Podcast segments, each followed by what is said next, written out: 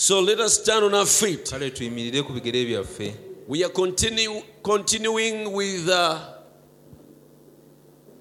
God's power to transform. It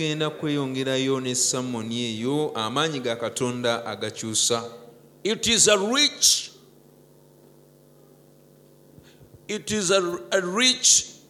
sermon. It's a rich inspiration. There are some inspirations, and you find that one subject can cover the entire Bible. You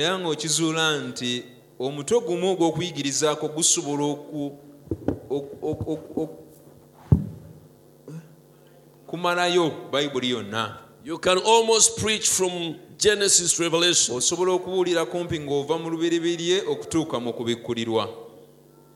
This is one of them. Amen. Amen. Now let us read Romans 12. I beseech you therefore, brethren, by the mercies of God, that you present your bodies a living sacrifice, holy, acceptable unto God, which is your reasonable service. And be not conformed to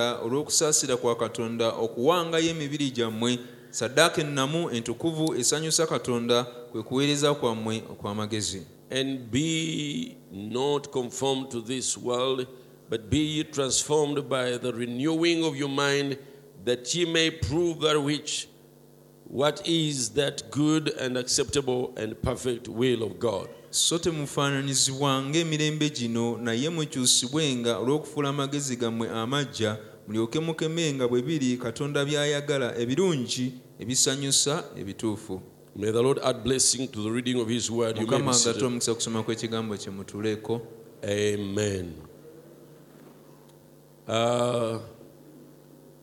I learned that Brother Sam Zeddy lost his mother.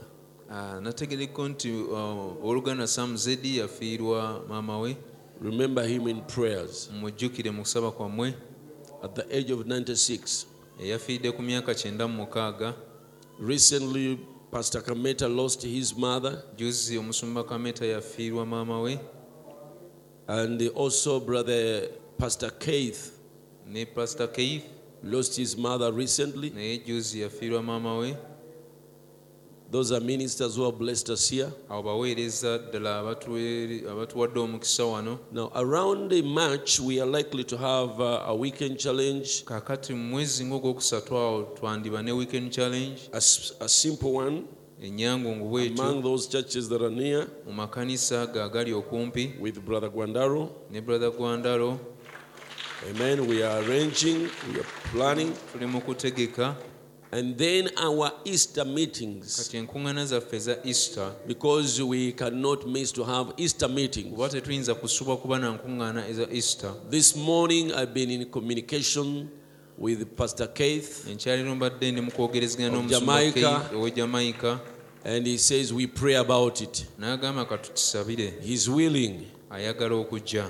So we believe we are going to have good, delicious meals this year. Amen.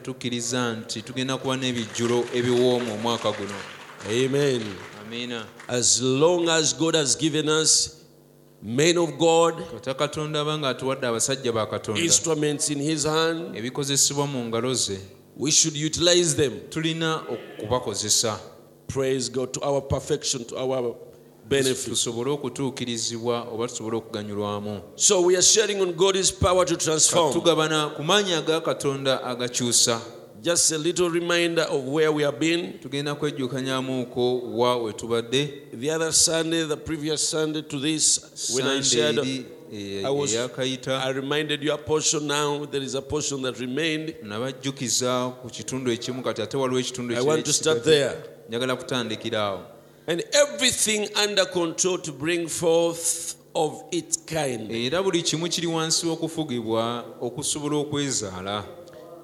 Now remember to bring.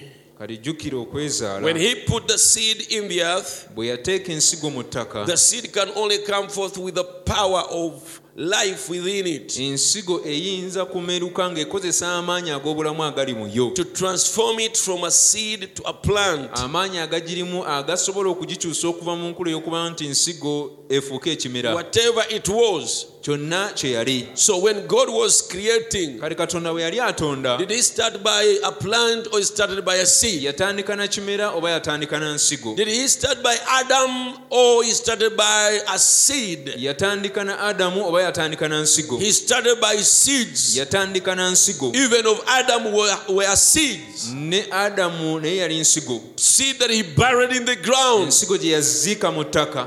And then the atmosphere brought them out. And when God created those seeds, how did he create them? He created them by his word. He spoke them. And they had everything that they needed to transform themselves,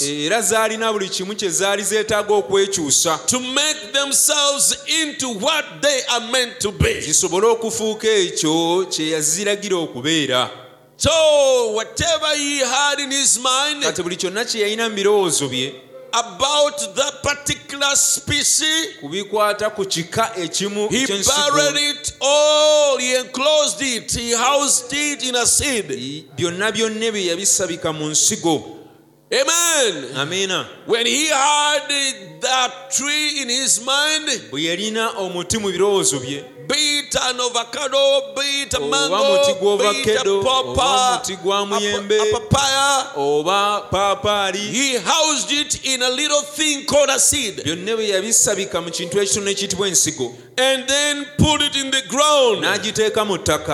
And then God was confident. He had all the faith. He rested because he knew that his plan will manifest. When he sends the atmosphere to quicken them, those things will manifest. God is a great architect. Huh? So he has his plan drawn of how a forest will be, of how the wildly life will be, how the insects and the birds will be, and he has it in his mind. It is all drawn in its perfection. It is completion. But he has put it in the seed form. If you see the seeds, you need to contact. You need to contact the master plan, the masterminder,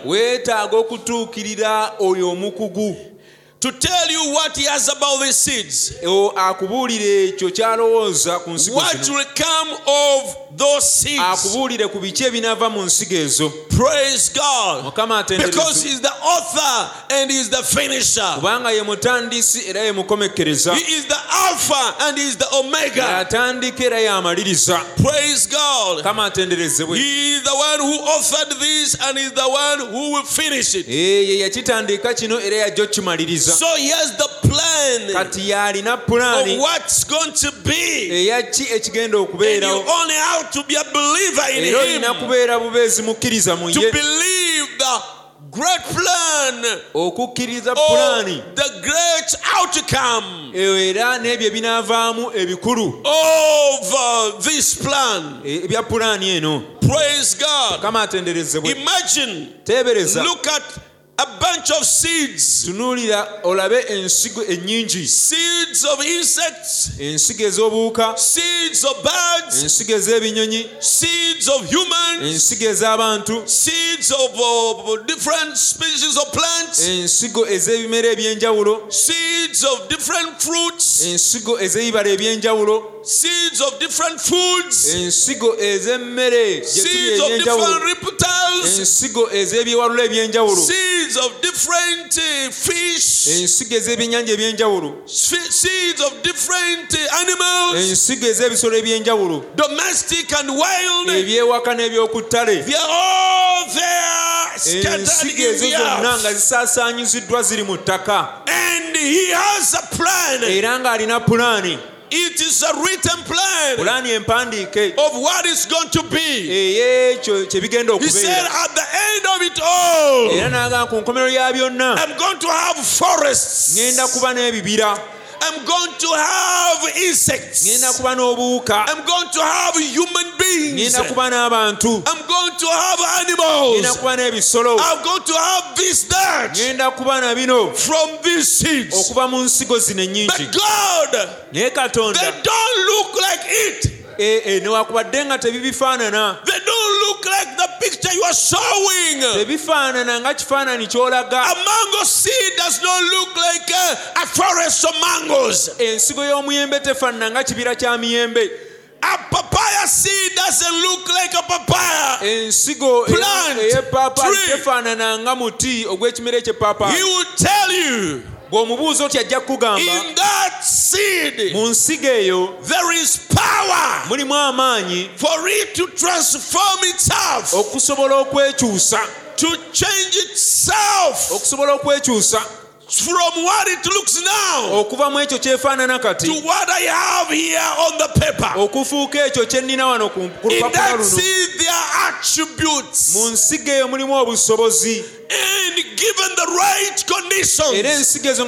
conditions, those attributes will bring forth themselves, and they will manifest what you're seeing here on the paper. Isn't that marvelous? Isn't that wonderful? Now look at the seed of an elephant. It is a small tiny thing. It's a microorganism. You cannot see it with a naked eye. But it needs. If you are given a chitangaza, no kalaba, and you look at that seed, it is something very small. You cannot see it with naked eyes. But in that thing, there is the ears of an elephant. In that thing, there is the whole elephant. In that seed, there is the elephant trunk. When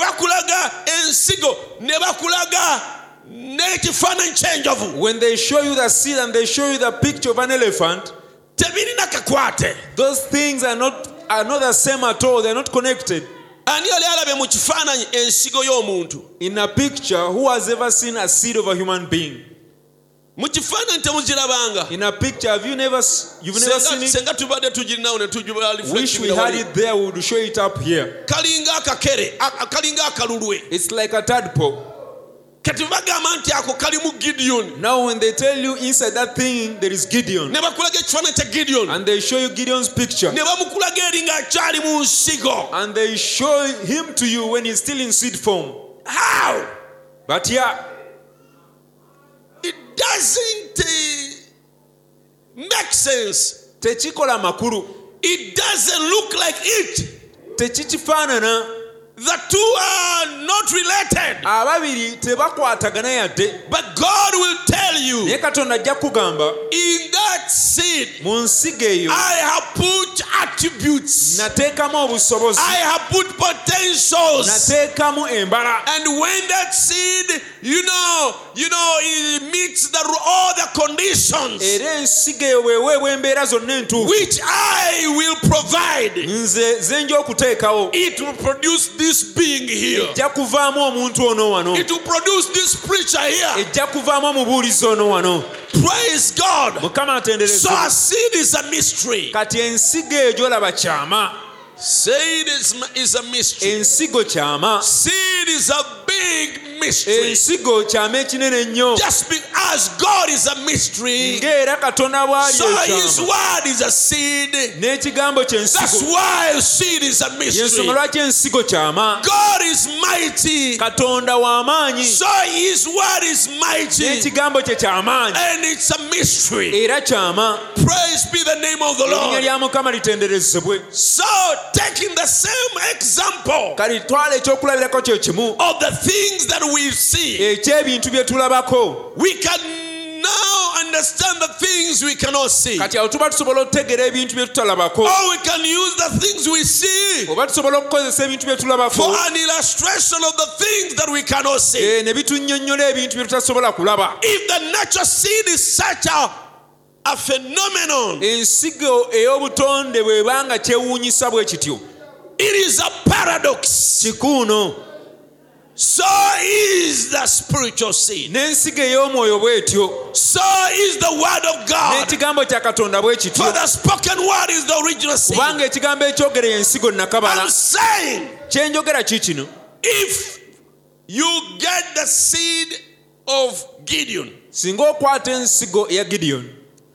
all of an elephant, and you see it with the provided what technology has provided to be able to amplify the invisible smallest, things. And you see the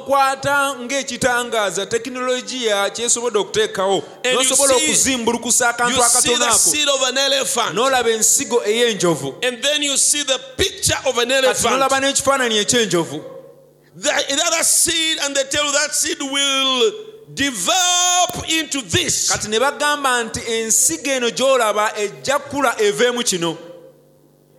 You say, how? It's unbelievable. By the way, all human beings have faith in one form or of another. Because when you see a seed like that, and they show you what it will produce, you say, yes, I believe. I have not seen people express unbelief when they are learning science. In the biology, class, they will not say, we don't believe that. They are able to learn what they are taught. But how do you see a little tadpole? And they tell you this thing, you cannot even see it with a with an eye. And when drop from a man has billions of them, and among those billions, one will make it and become a human being, and will become a person like this. And then they show you a human being with a head and ears and eyes and mouth and hands and chest and legs and things. And he is a powerful person on earth. And they say that will become this. And in the biology fellowship, you say amen. Isn't that faith? It is faith of some degree. But now I want us also to believe that this word of God that we hear from the preacher in the pulpit, that he reads from this sacred word, this is a book of seeds. And then the preacher gets it from there. And then he puts a microscope. And then he magnifies it. He magnifies the seed. And he tells you this.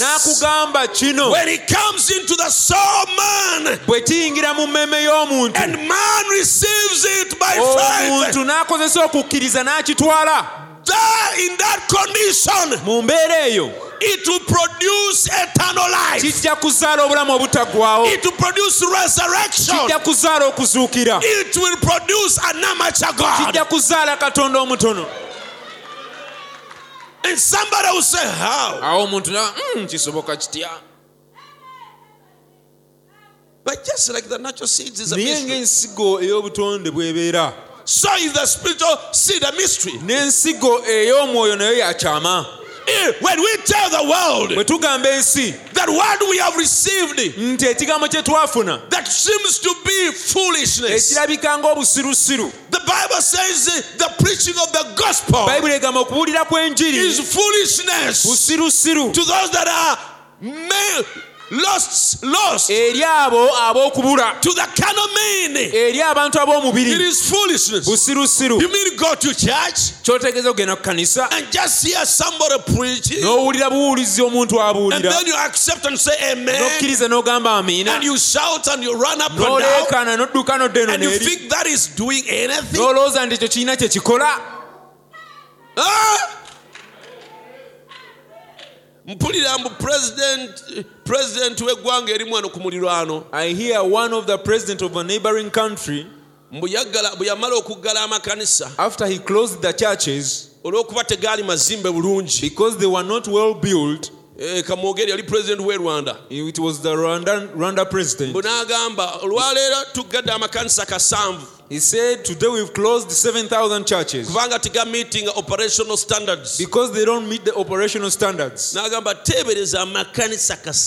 And he said, imagine 7,000 churches in Rwanda, 7,000.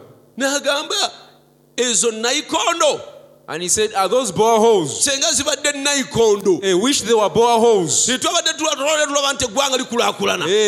The country would develop from that. But churches, 7,000. Don't blame him. That's how they all see. They see the gospel. Just gathering people. And you speak before them. And they say amen. That is that so useful to the country? That effort.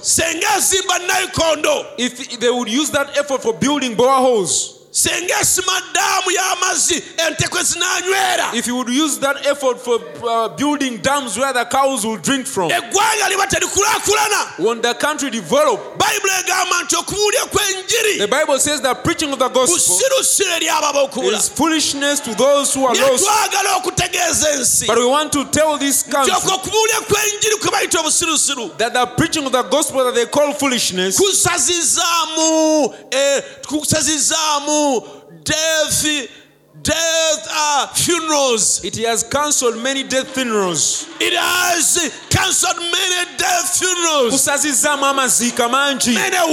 the grave now. By preaching, and those people accept the word of God. That Jesus Christ the same yesterday and forever.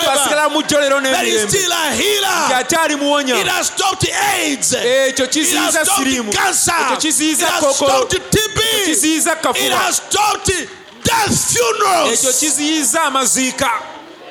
It has changed drunkards, alcoholics, people eaten up by cigarette smoking, and it heals them, and it gives them, it makes them vibrant, healthy, strong, useful citizens, praised by the preaching of the gospel. It has saved families that would be broken, and it has made them sweethearts, making them good, law-obedient people. It has converted criminals and made them good people, good neighbors, law-abiding people, trustworthy people. The preaching of the gospel. And I want to say, if it can change an alcoholic, if it can change someone being eaten up by a cigarette, and makes him a saint, if it can change a murderer to a preacher of the gospel, if it can change a thief to a very faithful human being, then it can change you from death to life. Then it can give eternal life.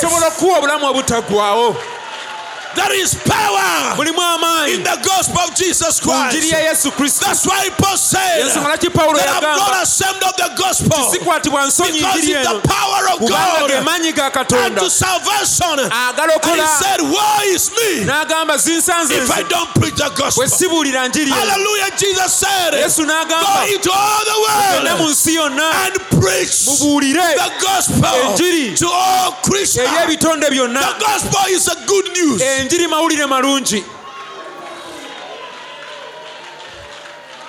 is power in the gospel. There is power in the blood of Jesus Christ. Oh, hallelujah. Amen. We are glad to announce to the world, if you are depressed, full of confusion and darkness and sorrow and defeat, full of frustrations, try our Jesus. You don't need a psychiatrist. You need try our Jesus. Praise God. Try my Jesus. None of us. He resurrected us from the dead. We would be in the grave by now. But here we are, moving on, energetic, vibrant, with peace and joy and hope. Praise God. Transformed and transforming. You have to choose it. I never do choose. Amen. Injili, the gospel, has power. Injili, the gospel, is a seed. Amen. It's a seed. It's a seed that has power. It needs to transform. If a natural seed is a mystery, then the word of God being a seed is a great mystery. It's a great mystery. It looks foolish, but oh, hallelujah. Amen. No word can explain this, but we can only say it's a mystery. Hallelujah. Amen. And we believe the power of the seed word of God. We believe it makes us love everybody. We believe it gives us joy and peace. We believe it will take us to heaven. We believe it will resurrect us. We believe it will make us live eternal. Live eternally. All those attributes are enclosed in this word that we have received.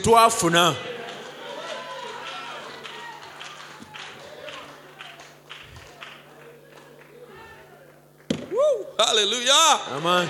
Oh, I love Jesus. I've said, quarter a tondo, take a drop of semen from a human being or any animal, or take a call and use a microscope to look at it, and you will see small tiny things that don't have any particular shape. Then look at a picture. After that thing has developed, what will come out of it? You will marvel. We are also telling you that spiritually, when a preacher stands here, he places a microscope on these seeds. And he draws you a picture of what these seeds are going to become. Preaching means amplifying seeds. Hallelujah! Amen. Amplifying seeds. And we see what they are going to become. Brother Branham rejoiced over a testimony of one Negro sister in America. A sister stood and gave a testimony. And she said, brethren, I thank God. Yes, I'm not yet what I ought to become. And I'm not yet what I have to become. But I want to thank God because I'm not what I used to be. In other words, the God who saved me is the one who has my picture of what I ought to become. He has the picture. I'm not yet that, but I'm on the way.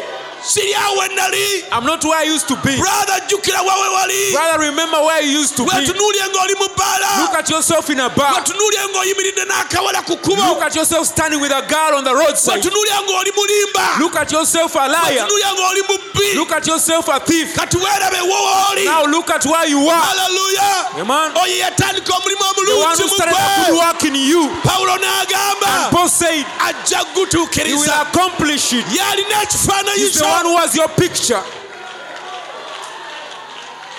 Amen. Brother, when you notice that I'm not what I ought to be, don't you condemn me. If you knew what I was, you wouldn't have condemned me. But I have good news. That the one who started a good work in me, the good work, he will accomplish it. I'm going somewhere. Amen. And if you want to know what I will become, ask him. Hallelujah! Amen. Ask him. We have a song that says, have thine own way, Lord. Have thine own way. Thou art the potter, I am the clay. Mold me and make me after thy will. While I am waiting, yielded and still. If you find a potter with a lump of clay, it has no shape. It has no form. And you ask him, why are you committed to this mud? He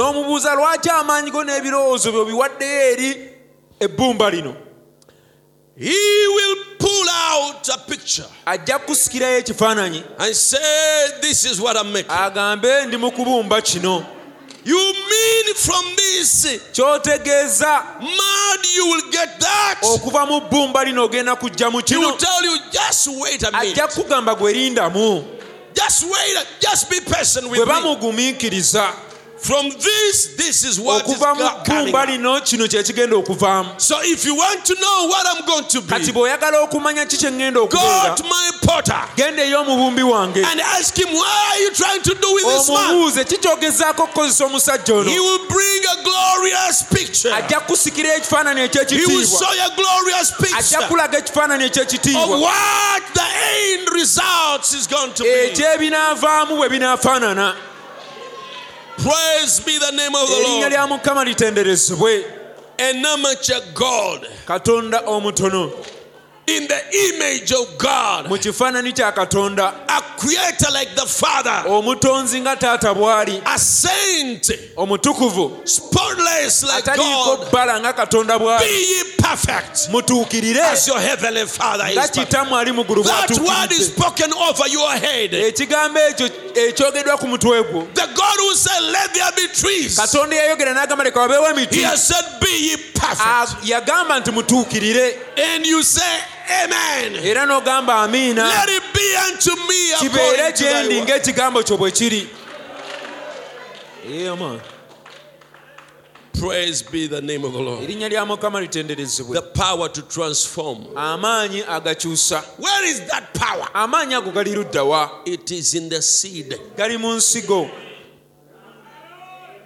The power to transform is not coming from somewhere else. It is in the seed.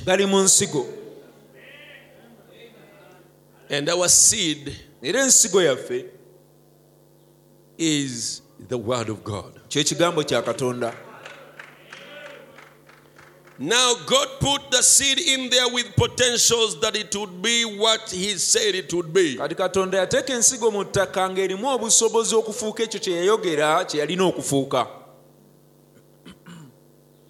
as long as it stayed in its right category, it would be just exactly what God said it would be. If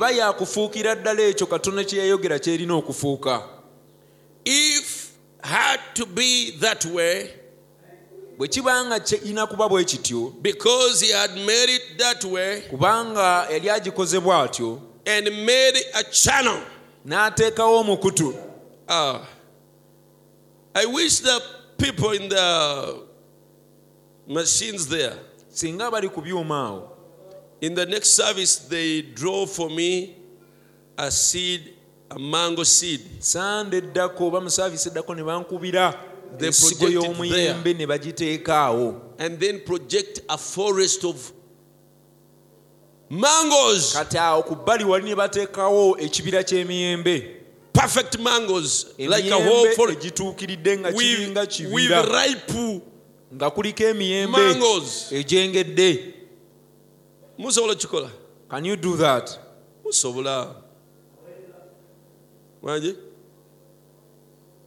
You got the one for mapera?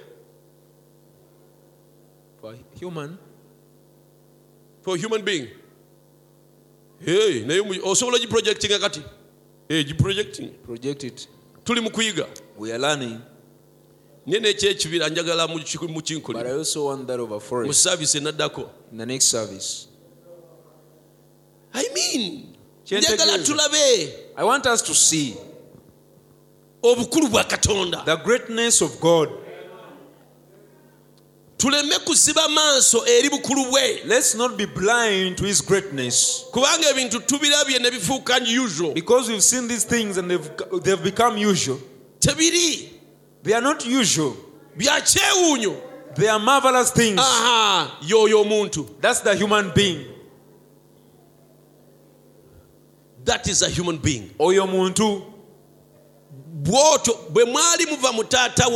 you were coming out of your father, you came out with many of your brothers. When you are alike, just like that. Billions. You are in billions in number. Is it millions or billions? Who is a doctor here? Let him tell us.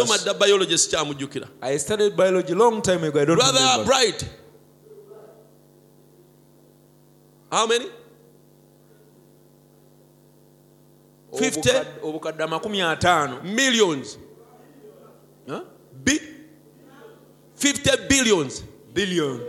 Billions, millions. 50 millions per ejaculation.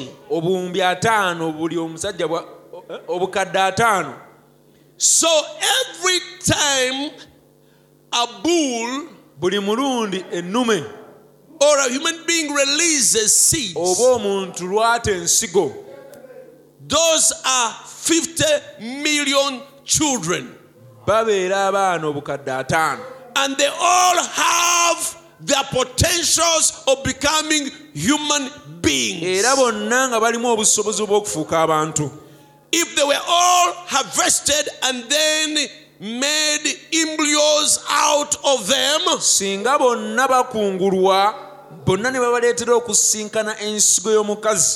$50 million would be produced at one release of a man. Uganda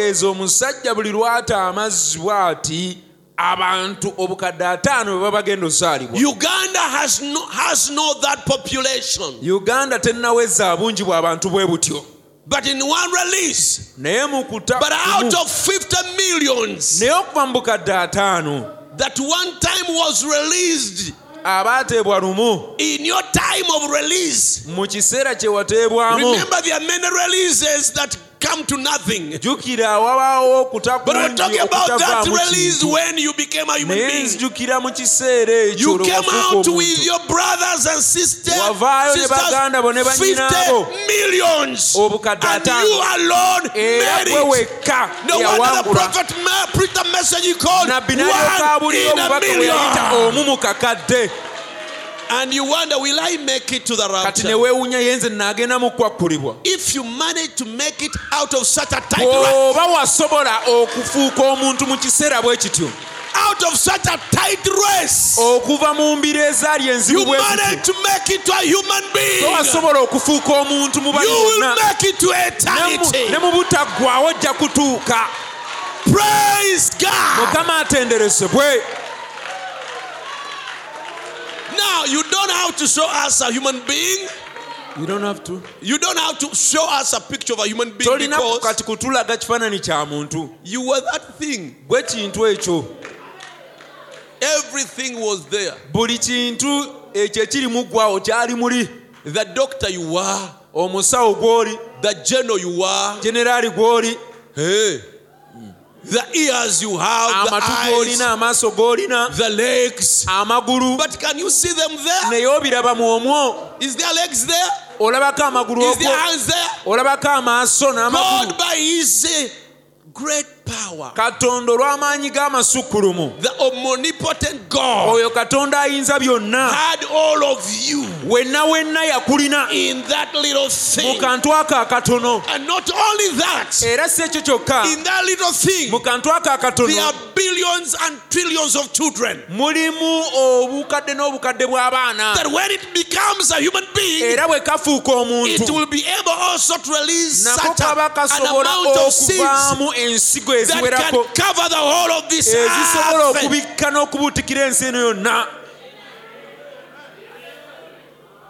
But if you can believe that science, there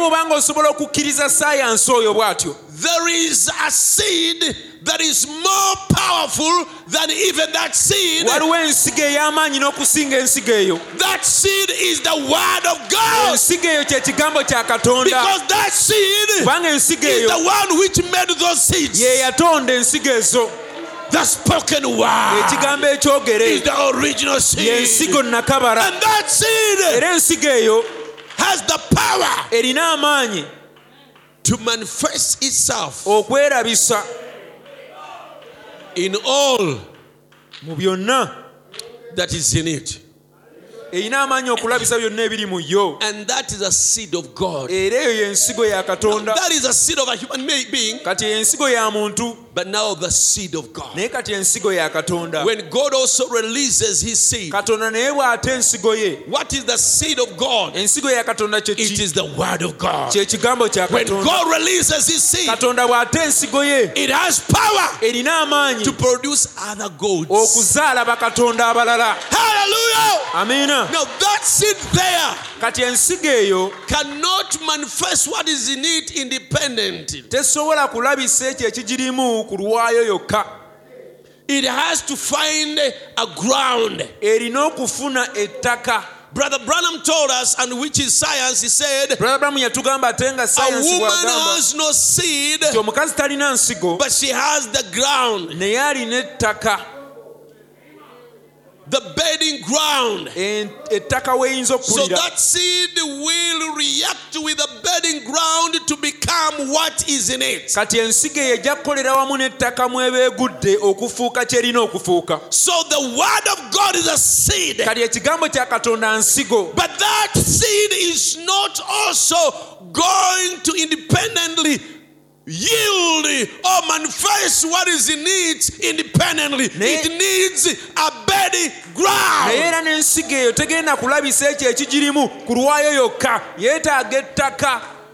And that ground is your soul. And when the preacher is preaching, he is casting, broadcasting the seeds of God into the souls. And some fall on the wayside, some fall among the stones, and others fall in good ground. That is the ground of an elect, that is the ground of a believer. One time that preacher went on radio, or he went on a crusade. Oh, you went door to door, casting seeds. Many of them fell on the west side. Many of them fell among the stones. Many of them fell in hard places. But thank God, it fell in good ground, which is your soul, which is you. And here you are. I don't know what stage of the process of the cycle of a plant that you have reached.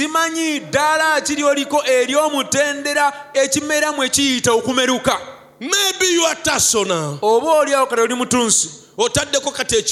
Now you brought forth a flower.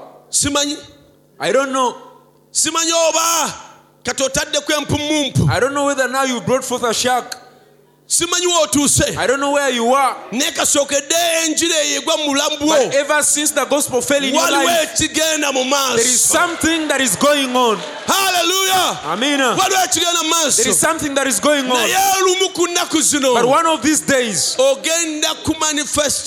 going to manifest all that is in that seed. You're going to bear fruit. You're going to bear fruit. Whoever will eat of it, we will say God is good. And it will heal the lame. It will open blinded eyes. It will raise the dead. And it will speak. And it will speak and create. Amen. The word of God is seed. Amen. And the seed has power to transform itself. Oh. Amen. God is good. Hallelujah. Amen. He is wonderful. He is marvelous. There is power in the blood of Jesus Christ. Oh, hallelujah. Amen. So, that's the mystery of the seed. It has power to transform itself. Amen. Hallelujah. It had to be that way because he had made it that way. And made a channel that anything that stays in his channel, in his line of word, it will have to produce forth exactly like his word said it would do. It cannot move from there. It's channeled just exactly right. So with everything in the trust in his own son, that it would be that way. Then God said, it's all good. So it will just rest, and each one of those seeds has power in itself to transform itself into the species that I desire it to be. Kakati n'awumulawo omuzi kubanga mu ye yagamba buli nsigo yonna erimu obusobozi okwekyusa okufuuka ekyo kye nayogera tikyerina okubeera. Bwe yamala okwogera ensigo tezibaawo. After he spoke the seeds into existence, he rested. N'agamba buli emu ku nsigo ezo. And he said each one of those seeds erimu obuyinza, erimu amaanyi, erimu obusobozi, has power and potential in it to transform itself and to become that which I want it to become. Praise God. That's what it must be. Because I have given every seed transforming power to make out of itself in its potentials now, to make it out of itself exactly what it wanted to be. I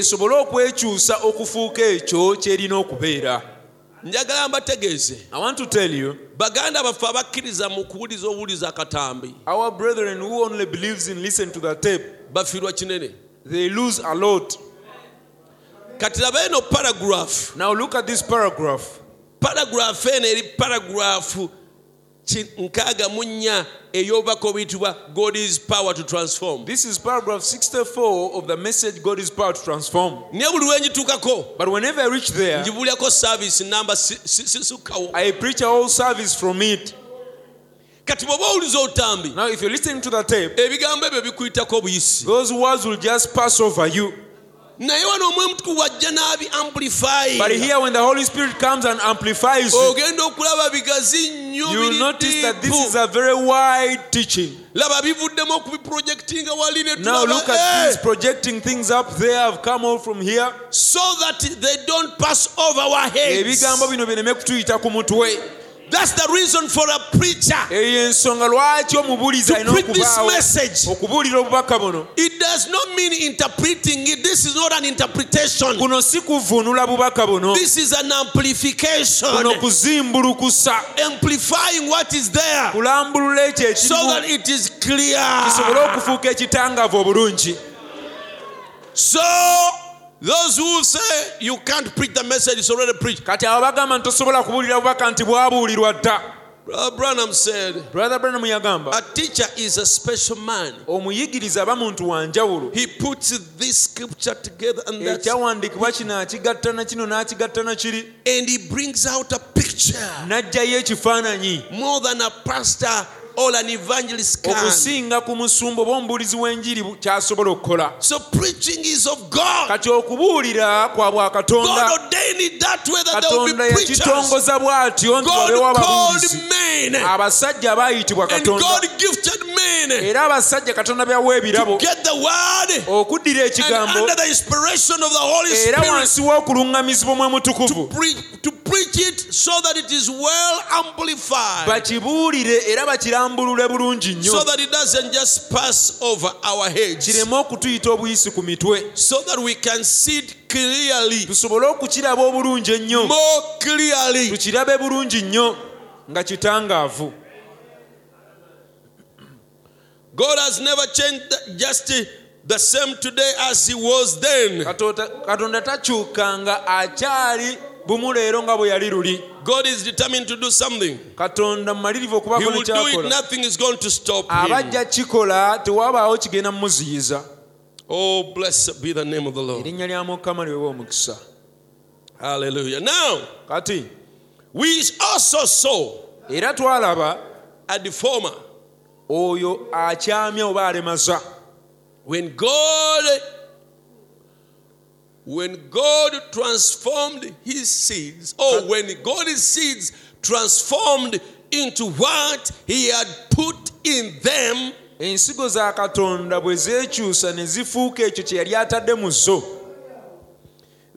came a deformer to deform them. And that is the devil. Yes, Satan. Brother Branham gave an illustration. He said, if a limb of a tree falls on the cone of a maize plant, it will just deform. Ettabi eryo liremaza ekimera ekyo. And in that deformed condition, it will not produce all that is there. It will defeat it, it will fail it, it will disable it. Amen? Amen. It will deform it. And if you want to save that plant from that deformer, you come and remove that obstacle. Then it can grow. Oh, blessed be the name of the Lord. Amen. And the power of God to deliver removes that obstacle, that hindrance.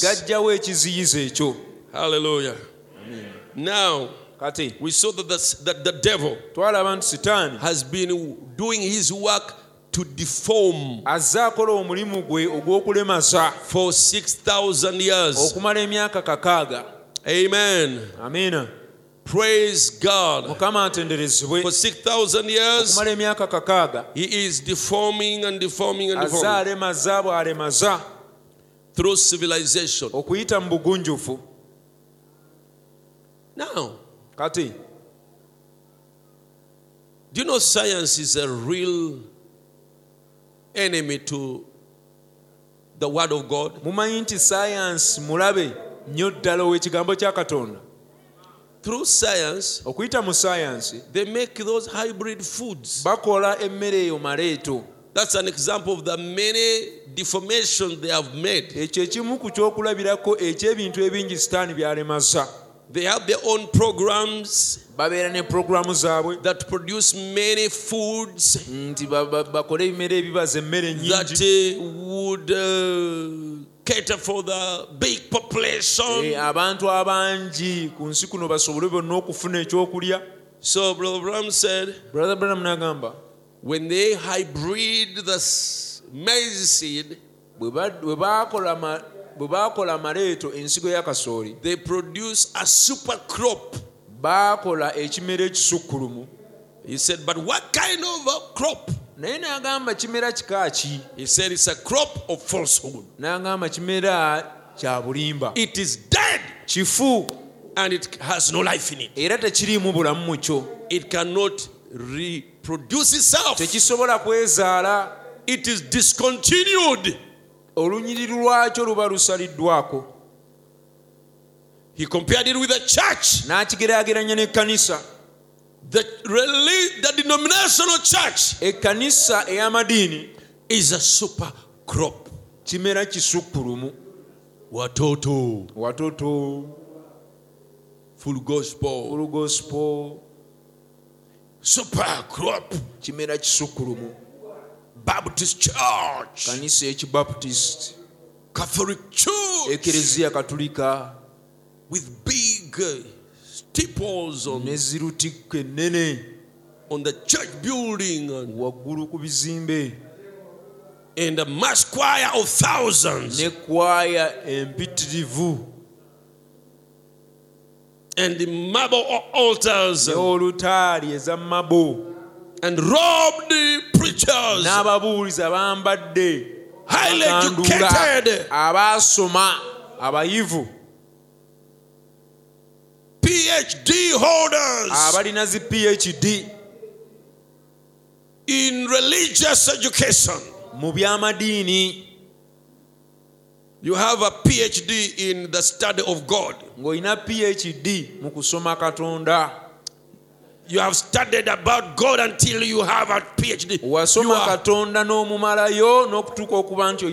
You are a professional. I'm a professional preacher, professional in the Word of God. In you cannot study God. Your brain is too narrow to study God. It's God who can give you knowledge about Himself. But not you, human being, studying about God. And the knowledge he gives you about himself is called revelation. Not knowledge that you learn from the blackboard. That's why he told Peter, flesh and blood has not revealed this to you, but it has been revealed to you by the Heavenly Father. And that was an ignorant, illiterate fisherman. And upon this rock will I build my church, and the gates of hell shall not prevail against it. Upon this rock of revelation. Brother, the church has been through the fire. It has been through the storms. It has been through persecution. It has survived tyranny of empires and dictators, and it has gone through all that. They have sailed through bloodless seas, and they overcame the devil with the blood of the Lamb and with the word of their testimony, and they allowed not their lives unto death. They were willing to seal their testimony with their own blood. Why? Because of the revelation that is given to us by the Heavenly Father. That is more. You cannot even say more, because it's not comparable with the head knowledge that you learn from a classroom that has not been able to save you, priest, from adultery and from drinking and from smoking. But revelation, oh hallelujah, is so deeply rooted and anchored. It is God in you, the hope of glory, that you can even seal your testimony with your own blood. Can be burnt alive, but not deny the faith. Gladly walk to the fiery furnace. Gladly be tied on the stake. Gladly march into the lion's den. Those Christians would be pushed into the lion's dens. And they release a lion that has been starved for some days. And they give him, you recount all you be food for that lion. And he would be willing to face the lion, and it would tear him and eat him, than to deny the Lord. And that's why we are here. It's because of those men who refuse to be defeated, who refuse to deny the Lord, who overcame the enemy and loved not their life unto death. That's why we are here. Jesus said, upon this rock I will build my church, and the gates of hell shall not prevail against. Amen. So Brother Branham preached a message he called faith versus wisdom. The tree of knowing good and evil is the tree of civilization, education, science, technology. But on the other hand, there is a tree of life. In that tree of life, we access it by faith, believing the word of God. So science has deformed the seeds, making hybrid food. A seed prepared in the laboratory. Amen. A seed prepared in the laboratory. And they pack it and you go and buy it in Container Village. And you plant it. And if you want it again, you have to go back to the Container Village. You cannot plant its offsprings for it to continue producing itself. If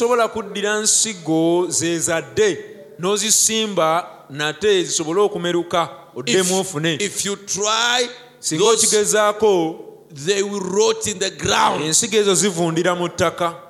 They are, in other words, they are dead. When the scientist tampered with them to mix them, he killed them.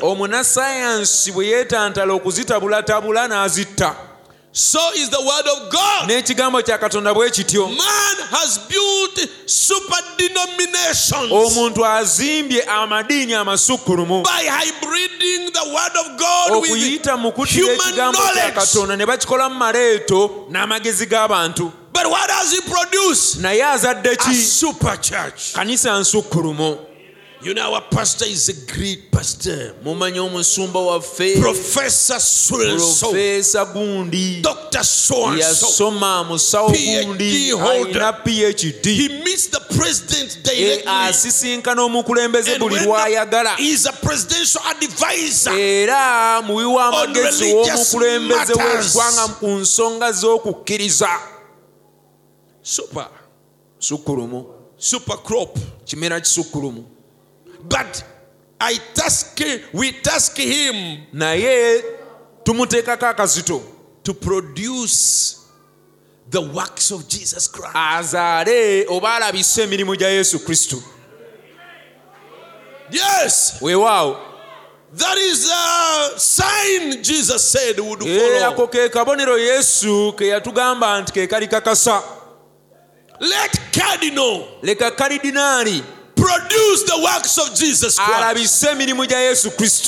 Let the Archbishop open blind eyes. Let him pray and heal cancer by the prayers in the name of Jesus. Because Jesus said, his offspring seeds will do those works. He said, he that believeth the works that I do shall do them also. Praise God. Let them produce that. Don't tell us about the car you are driving. Don't tell us how much money you have. Don't tell us how much you have access to the leader of the country. Tell us how you can manifest the works of Jesus Christ. Super crop. But crop of what? Falsehood. It is dead. Producing dead church members who cannot overcome the demon of drinking, who cannot overcome the demon of adultery, who cannot overcome the demon of smoking, and stealing, no kuba, and corruption, no inguzi, dead bafu church members. Yesterday I was preaching at Hapitos to the kids. And this revelation came to me. You see, the Bible says, He that lives in pleasure is dead while he lives. So, as I was teaching that, an inspiration came to me about an example. My wife likes to do a lot, to be so active. She will raise rabbits, she will raise chickens, she wants to raise every creature. So the other day, she had some hens at home. And she got an order from people to be supplied. The chickens, but she must supply them when they are slaughtered. So she asked me to do it for her. She's timid to get to slay. So I got a panga. I said, I have come to commit terrorism here. Bring them. They started bringing them. Get a head. Leave it. So that hen there would remain jumping up and down. It can run around. Somersaults. Fights for about 2 seconds. For about like a whole minute. Actually, at one point, because I told her, you hold it. Don't allow it to riot. So at one moment, she held it badly. And it scratched me. I quarreled her. Because of being fearful, she holds it. And then it scratched me. It is still fighting for life. When the head is there, it is dead. But it does not know that it is dead. And it can live for a minute.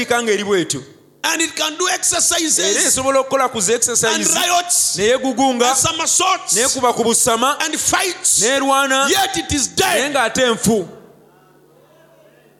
So if a dead chicken can live for a minute in its deadness, then a human being can live 50 years dead.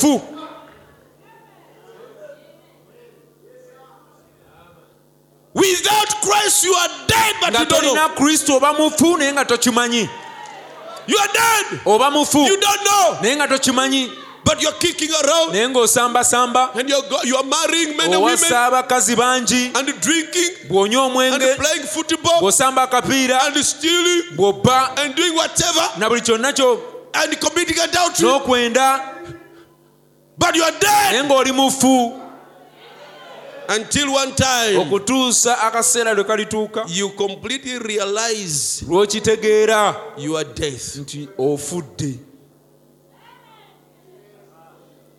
The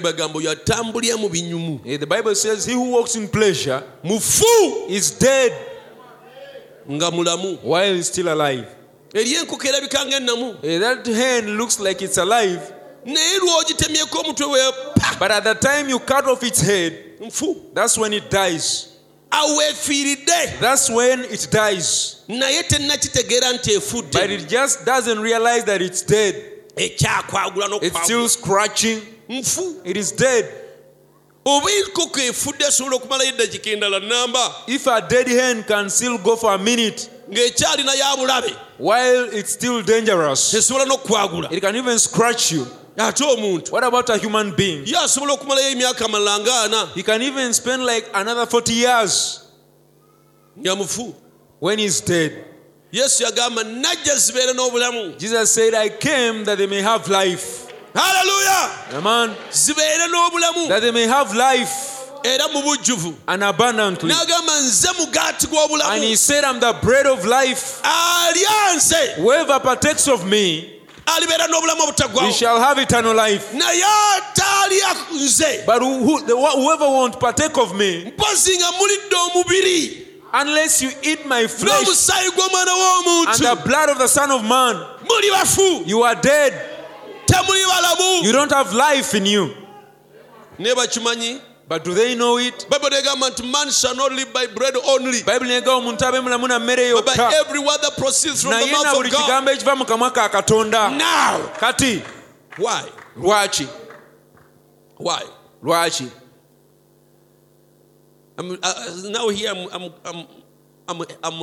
I'm taking a gear into what I was preaching to those kids yesterday. I told them, a human being is a dual being. The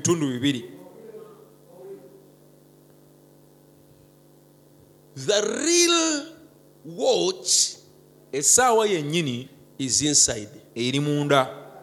If this housing breaks, cracks, I look for another housing. Because my phone has no problem. It's not only the housing. And I put back the housing, and nothing will be realized that my phone got any problem. This gadget here, it is in a housing. If the housing gets a problem, look at this screen. This is a replaced one. The original crack. Actually, the brother who replaced it is here. Brother Geoffrey, where are you? Brother Geoffrey, yeah, your brother Jesus. That's the brother who replaced it. It's a phone repair and such things. I've made an advert for you. There was one time we did it here. Everyone stood up and spoke about what. Because why do you go to the sons and daughters of the devil to do your work for you? And they steal from you. Yet a child of God will do it for you. With fearing God. Now everything has a housing. Housing is church. The housing is not the real thing. Housing, the real thing is inside. A human being also. That's how he is. This housing, this is just the housing. I that you see before you, you don't see me. No. And no one has ever seen me. You just see my housing. And you see my head. And you see my nose, my mouth. And you see my hands. For me, I'm inside. How do you know me? You know me by my behavior. And you know the one who is inside there is saved. Or is a thief. Or is a liar. By my character. You know me by my character. I'm inside. But this is just a house. Paul called it a house. One day, it will dissolve. But if it does, for me, I'm not dead. For me, I will still be living. When this one dissolves, God will house me with another house. And I will continue. Hallelujah. Amen. That's how you are also. Now this housing came from the ground. Now because it came from the ground, it has to keep eating from the ground. Because It's like a car. Or it's like a phone. When you charge it, 100%. And it gives you 100%. And it gets full. When you use it, it will start reducing until the battery is off. And you take it back to be charged. And you charge it. When you fill a car with fuel and you drive it, you're using that fuel that you fuel. It will reduce and it will stop. And you'll add another fuel. Sometimes we add before it finishes. Hallelujah. Now you also, whenever you speak, whenever you walk, whenever you play, whenever you think, you're using the nutrients from the ground. Zinc reduces. Calcium reduces. And others. Now you have to eat something that comes from where you came from. To fill up that gap. All of a sudden you see your eyes are turning. Your jaws are falling in. And then you start yawning. And your eyes get red. What has happened? The fuel has reduced. The cars moved a distance. All of a sudden you notice you're not even thinking well. You're not thinking well. You speak things that are not... You need to take the battery back for charging. Hallelujah.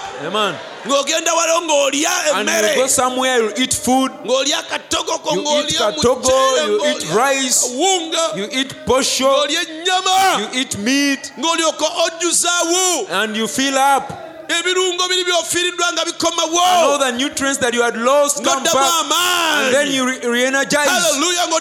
And you start playing again. And you start speaking again. And it's like because of food. And because you filled up. Hallelujah. Amen. The body came from the ground. It cannot eat something that has not come from the ground. And it energizes. Even if you eat grasshoppers, I've caught this one from the air. That grasshopper eats things from the ground to live. Even if you drink milk, the cow gets it from the green grass that comes from the ground. And then from that grass, it eats calcium from that grass, sulfur, zinc, and it in it, and then it brings out milk. And you drink that milk. No feeling. And then you feel no up, replacing. And you replace the lost nutrients.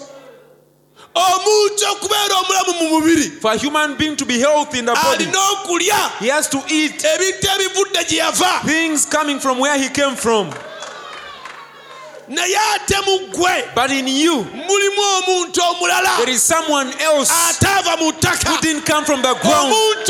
That person came from the word of God.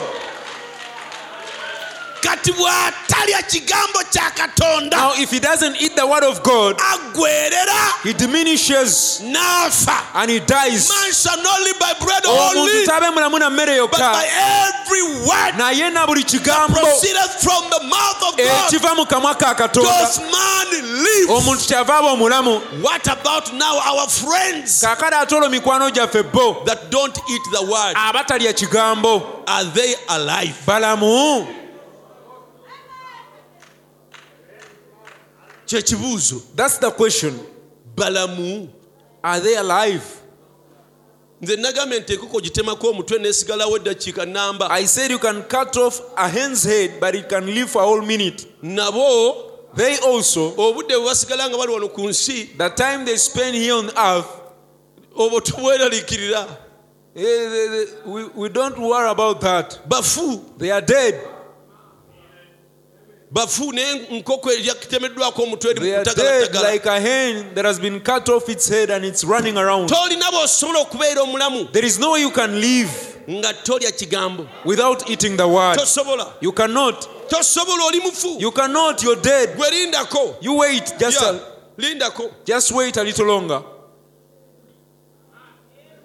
You die, go to hell. Then judgment, lake of fire, and you're finished. And you'll be annihilated. If you are president, whoever you are, whether you are general, whether you're so famous, whether you are a doctor, whether you are an engineer, you are dead.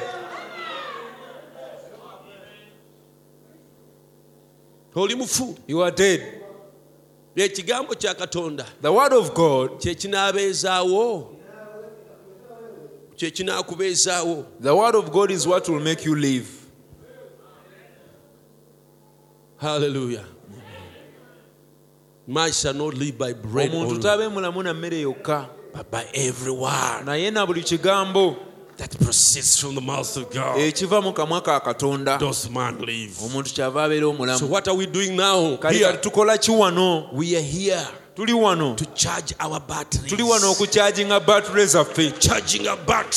here charging our batteries. We are replacing the lost. As you went to office, as you went to taxi, as you went to taxi, something was wearing out. Now when you come here, you get a you replace. You leave the service with energy, with strength to overcome temptations, to overcome trials. Why? Because you are from the filling station. Feeding station. Hallelujah. Now you're full. Those who do it, those who don't do it, that's why the devil is so evil. These days, classes on Sunday. Even our primary kids have classes on Sunday. It started with the universities and then secondary followed and primary also, that they are looking for time to cover up the syllabus. They are worldly. They prepare worldly things. They mind about worldly things. They don't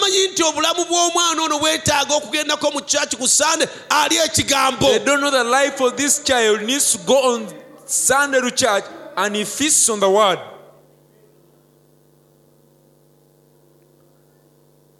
Civilization is of the devil.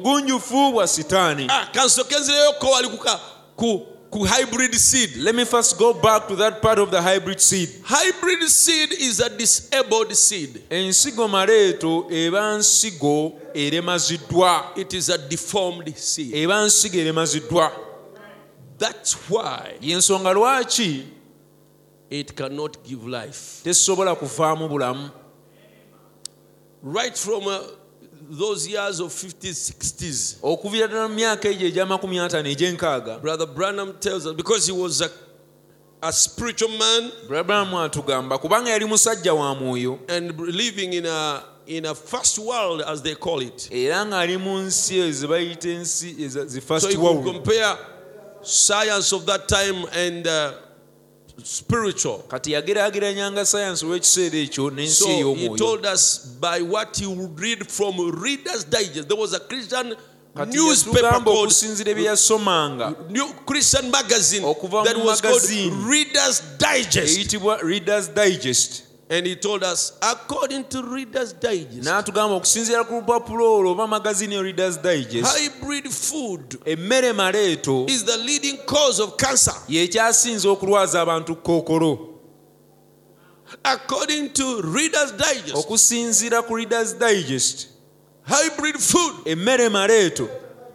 changes even the shape of human beings, giving women broad chests and narrow hips, and giving men wider hips, and small chests.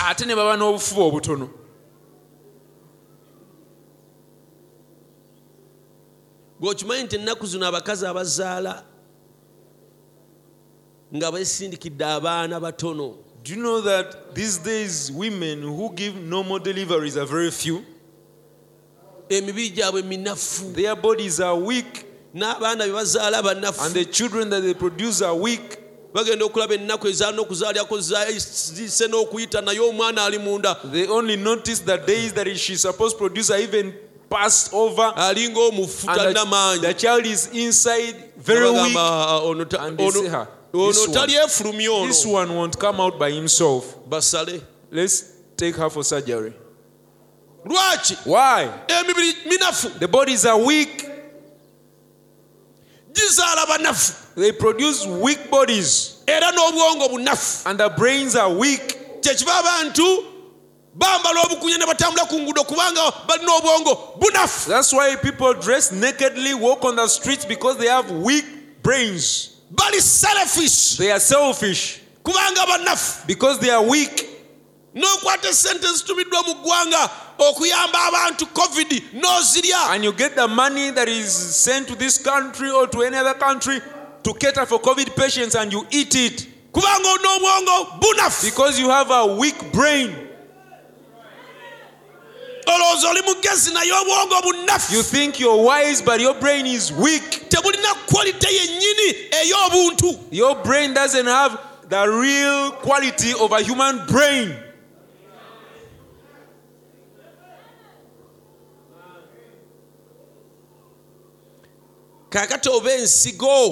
Now, if a seed, if a hybrid seed, cannot reproduce itself. It doesn't have the potential and the power to reproduce itself. Can you give what you don't have? If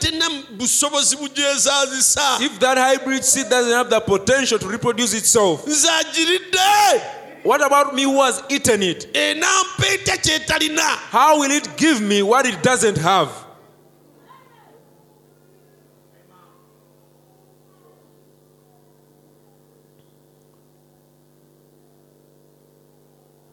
Thanks be to the Lord. The cows that we used to have, they used not to spray them like they spray tomatoes. They would do very early in the morning. They would just rub them. There was a way they prepared dry grass. And it was like a bathing sponge of a cow. They would rub off ticks from it. And it would go and feed. Year by year. But now you try it. The cows that we have now, you have to spray them 2 days in a week, because a tick will kill it.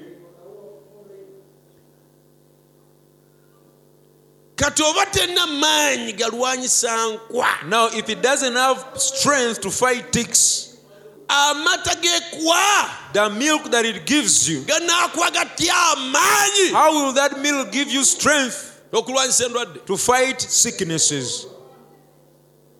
Or the meat that it gives you.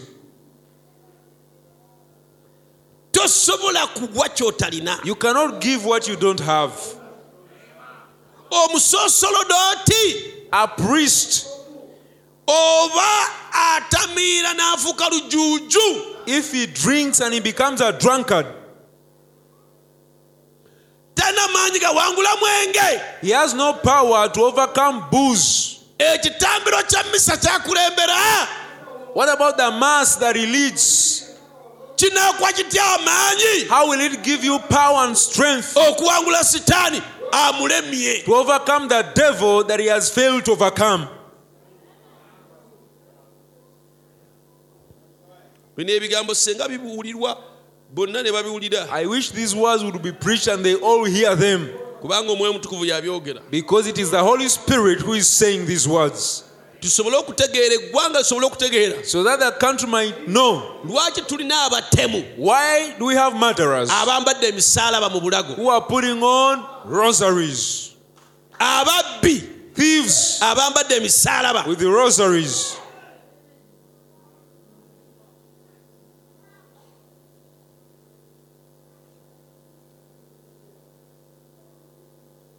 Hallelujah.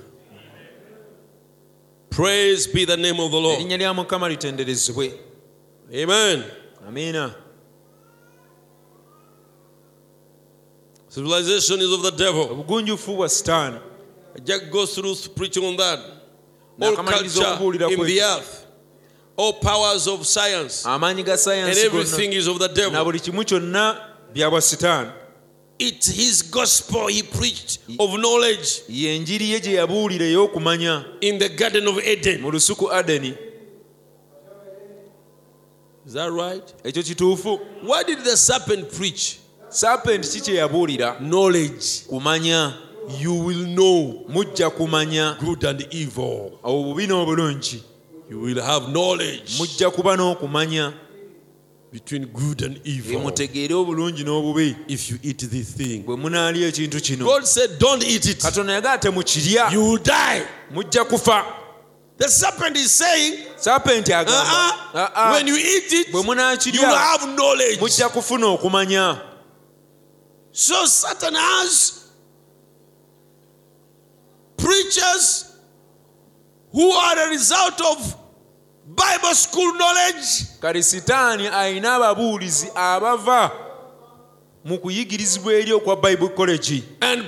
knowledge. And he has took that knowledge, perverted knowledge, controlled to the word and will and plan of God.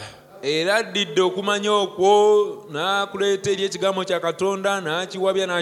he has had 6,000 years to do just exactly what God did. Only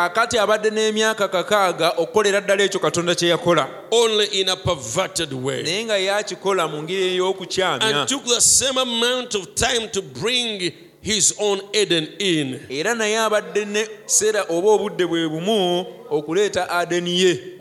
has got an Eden here on earth, and is filled with wisdom, knowledge. That was his gospel at the beginning. Knowledge, wisdom, science. Never did God ever cater for that. For such.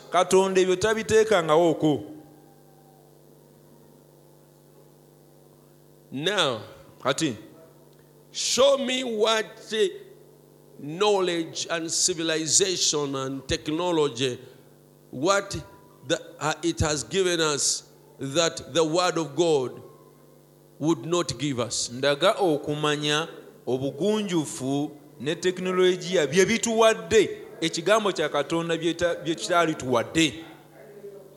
You say it has made aeroplanes. We can fly for a short time and be very far. You mean that is a great thing that the word of God could not give man? The Bible says after Philip baptized the eunuch, he disappeared, he went in the air up to Jerusalem.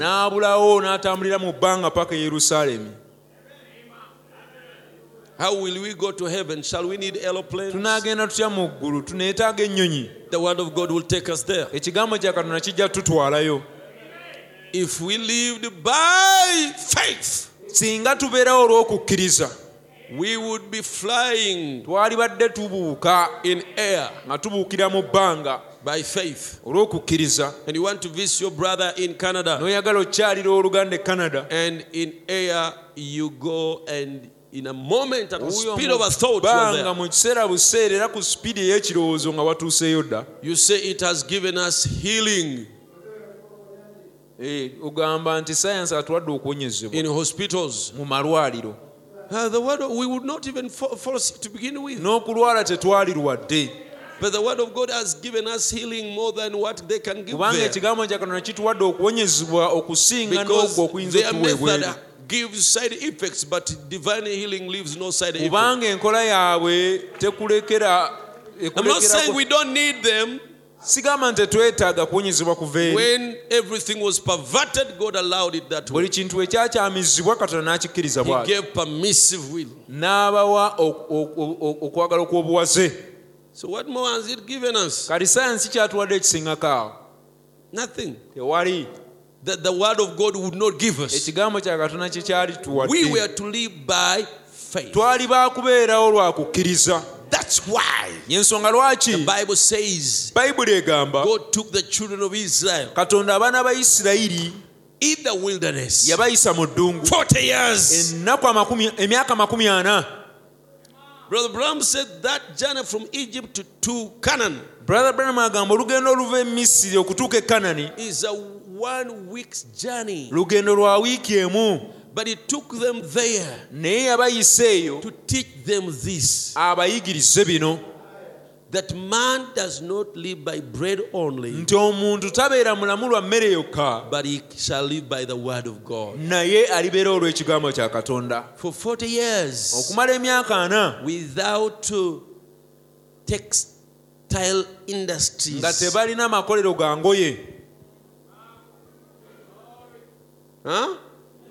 but their clothes never got old. How can you wear a clothes 40 years? And their shoes never wore out. They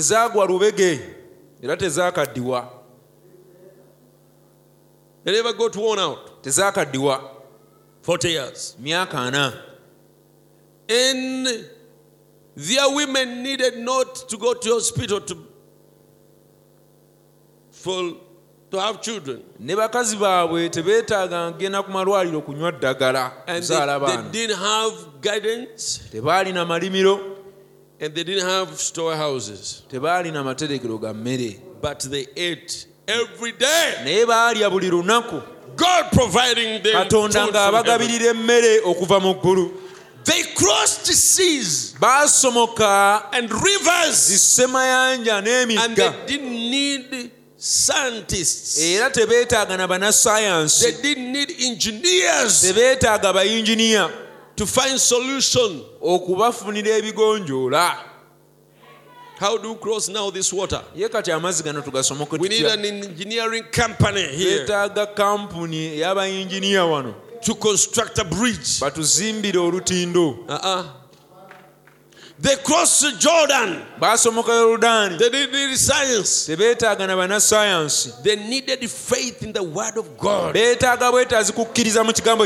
Joshua told the priests and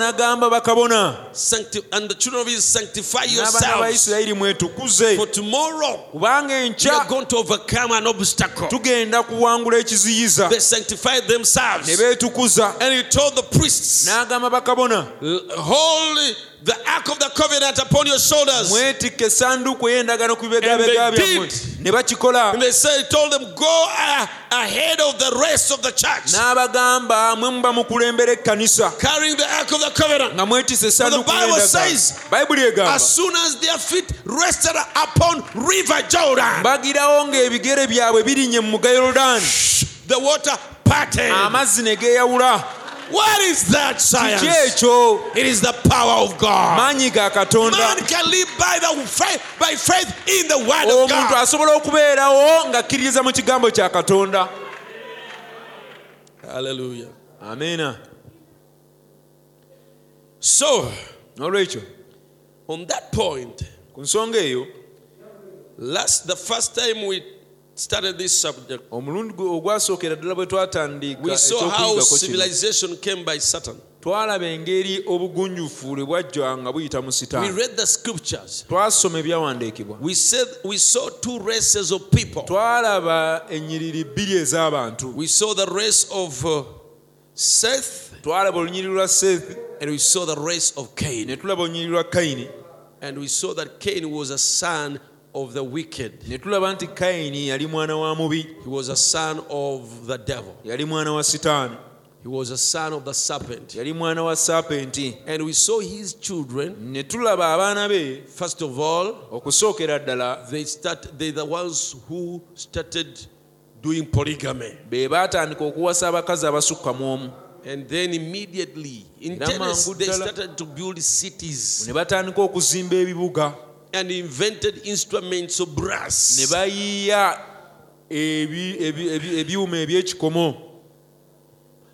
iron. Made industries. And made musical instruments. And built cities. The seed of Cain. Now, when I was teaching, I'm going to end at that, don't worry. I'm about to. The seed of Cain were great scientists, great inventors. Because they came from the serpent, who was the teacher of knowledge,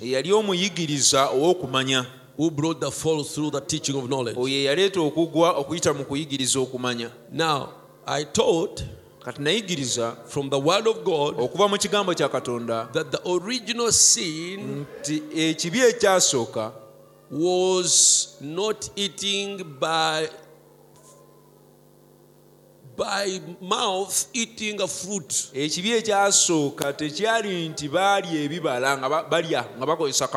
Bible is a book of symbols. So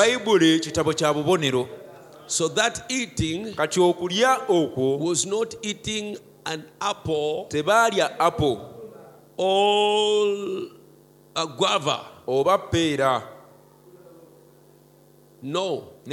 When Jesus came, 4,000 years later, he taught that whatever enters man's mouth can never defile him.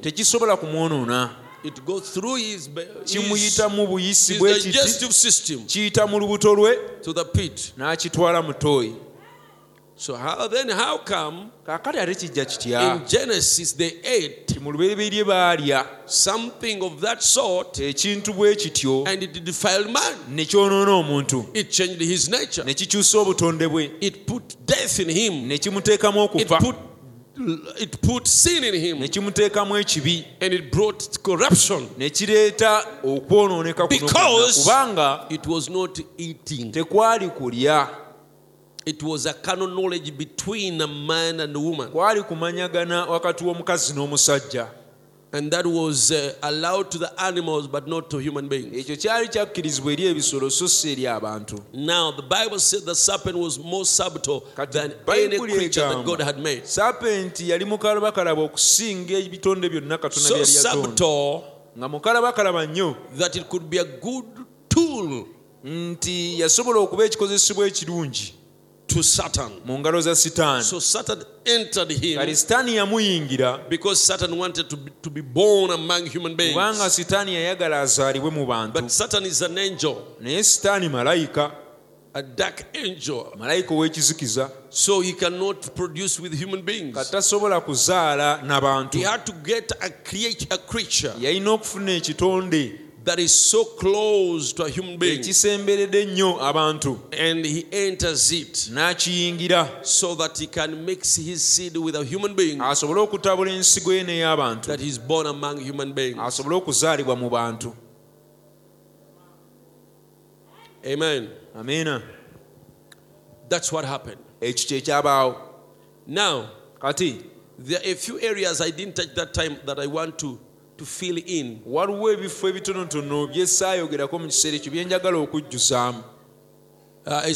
for the people who are younger or newer to the faith. Now, among all the animals and the birds, the domestic ones have something in the wild that it's so close with.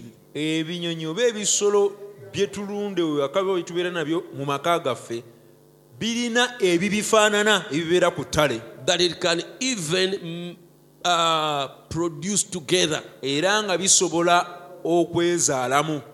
you know that? Do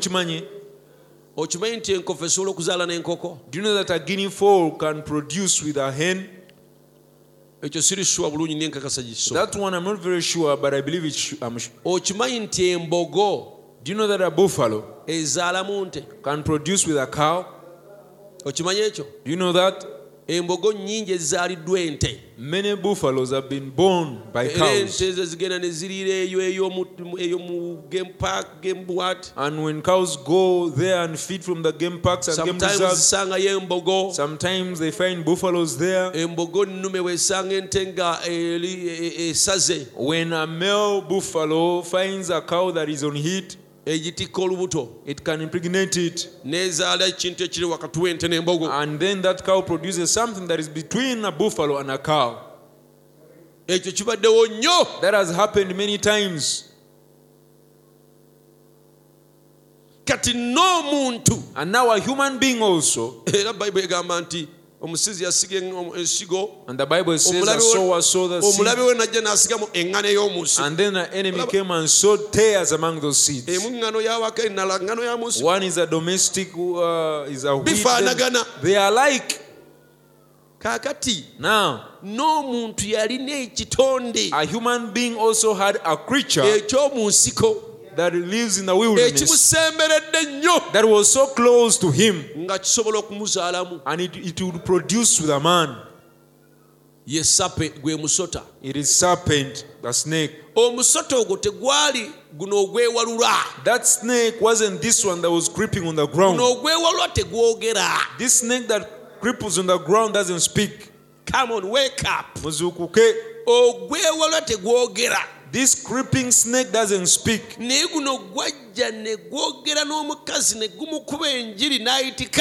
this one that came and spoke to the woman and preached to her out of the word of God, and he was able to convince her out of the word.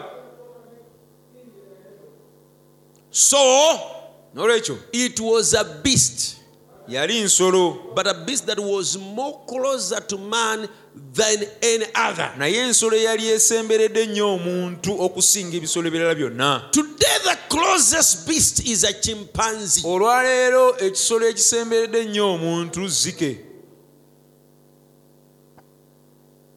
But the other thing was even closer than a chimpanzee. Because the zika does not talk, the chimpanzee does not talk. Because the chimpanzee does not talk, but the other could talk.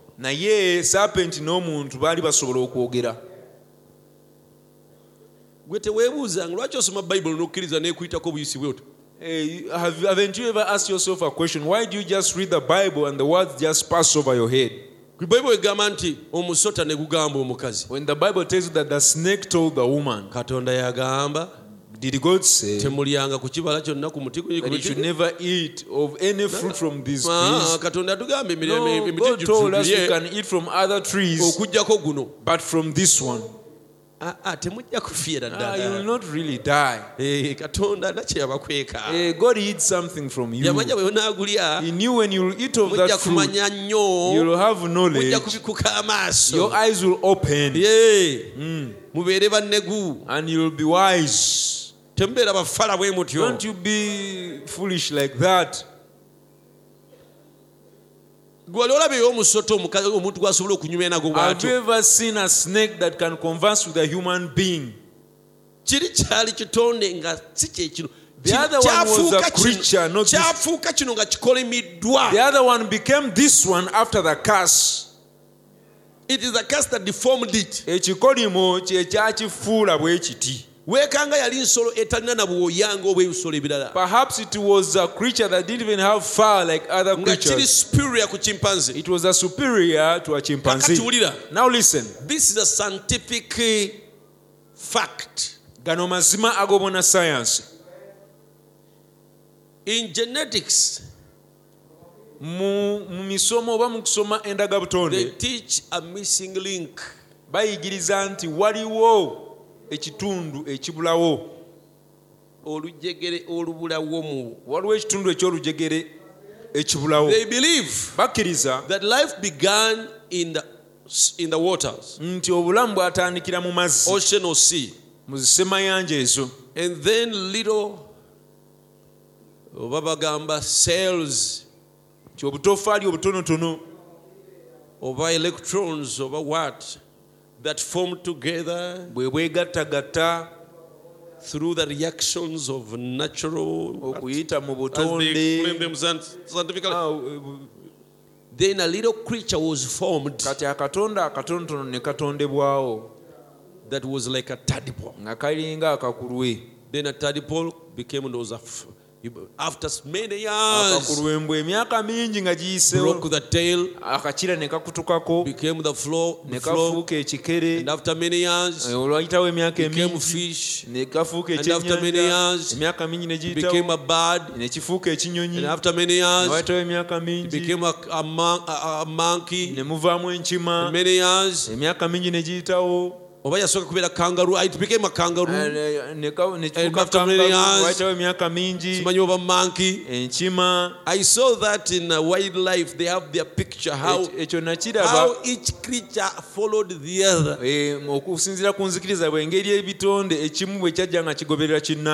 Very foolish.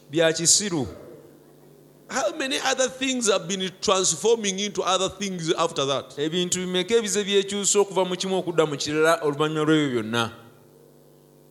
Why did the evolution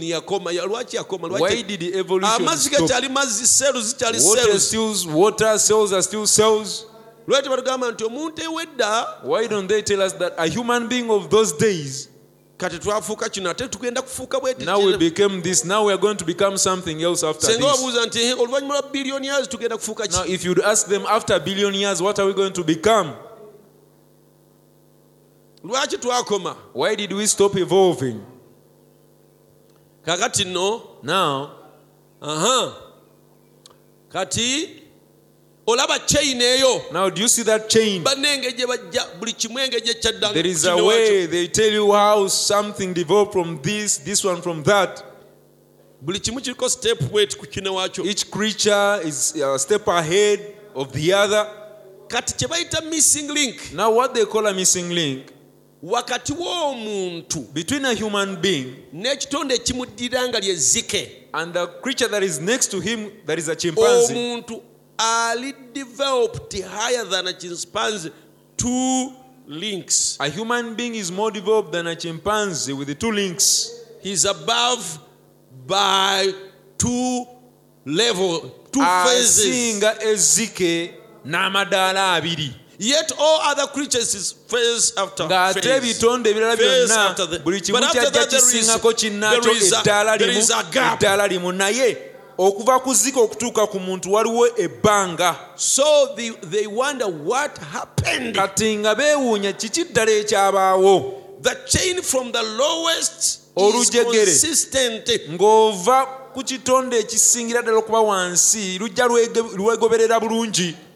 So but here between the man and the chimpanzee, the chimpanzee does not directly follow. Man is much higher. So there is a link there. So who has that answer? It is the message believer. Because it is us who know that the creature that fit into that gap is the serpent, which God deformed from that to the ground. And he told it, from this day you are going to crawl. And that made it to lose the hands and the legs and everything. And from being upright, it put it on the ground. Amen. Amen. But when It caused the fall. It was so close to a human being that its seed could fertilize the egg of a human being as a buffalo can fertilize the egg of a cow. And when it did, Cain was born. We saw that time when we are sharing here. And the Bible says, and Cain and Adam knew his wife. And Cain was born. And Abel was born. And then when Seth was being born, the Bible says, and Adam knew again.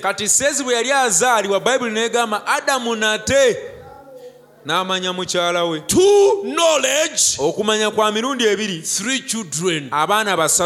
The first knowledge brought forth two. So, Abel and Cain were in the womb at the same time. From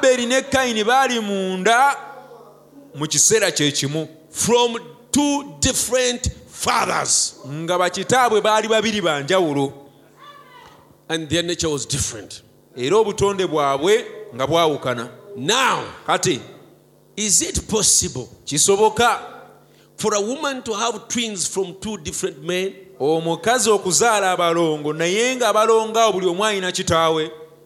Yes, it is scientifically proved. Science and it is in the papers, it is the media, it is when Brother Branham preached that message, some people said it cannot be possible.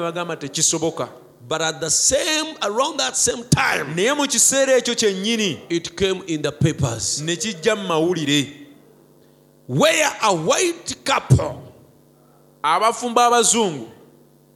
produced two children, a black one and a white one. And when the research was made and the interrogation was made, the woman confessed that on the same day she cheated on her husband with a black man. Meaning, one egg fertilized by the black boyfriend. And when she went home, another egg was fertilized by her husband. And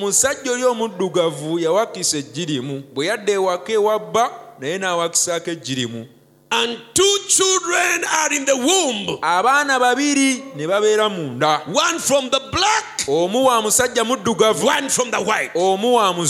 And they produced twins. Maybe some of these non-identical twins are born that way.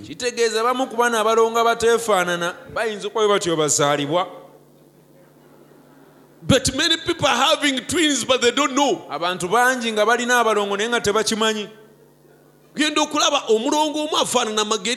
notice one twin looks different, the other looks different. One is a Rwanda, another one is an Aluru. But because we are all blacks, they will say one looks like the great-great-grandfather, and this one looks like the great-great-grandfather of the father. It has been proved today that it is possible for a woman to conceive from two men in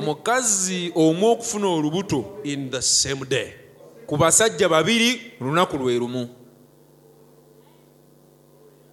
that's exactly what happened. Cain and Abel were twins. And 4,000 years later, Jesus comes and teaches us. He said, a man went and sowed good seed in his field. His enemy came in by night and sowed in tears. Twins again. So when they germinated, they were all wheat. But when they came to fruition, the servants who cares for this field, they saw the fruits. And they said, yeah, we are seeing wheat, but this is no wheat. Then they came to their master. Good master, didn't you sow only good wheat in your field? How come? We are singing tears. He said the enemy did that. So shall we go and uproot them? He said, nay. Because when you try to uproot it now, you will affect also mine. But I'm not responsible for that. I'm not responsible for that one. Me, I planted the other one. Two children in the same womb. The womb is a bedding ground. It's a garden, it's a field. But we're seeing tears and wheat sown by two different people who have different opposite character.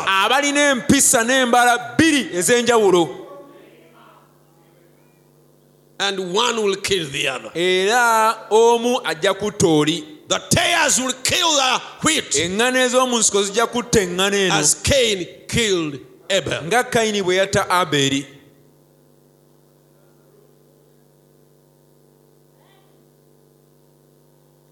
Oh, blessed be the name of the Lord. Hallelujah. Amen. So that's what happened. And when we come to Genesis chapter 6, the Bible says, and the sons of God saw the daughters of men, that they were fair, and took them wives. And God was so angry by that. He did not want the sons of God to take wives from the daughters of men.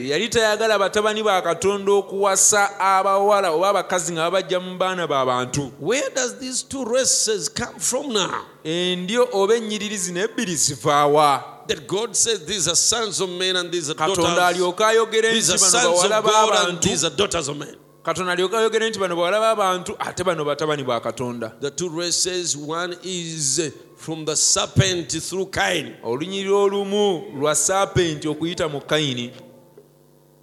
and then the other race is through Seth.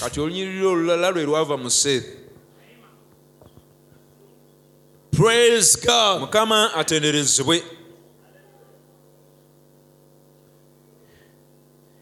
That case I've told you that happened in America. In the time Brother Branham in the 1950s. When the woman was interviewed and she confessed having done that.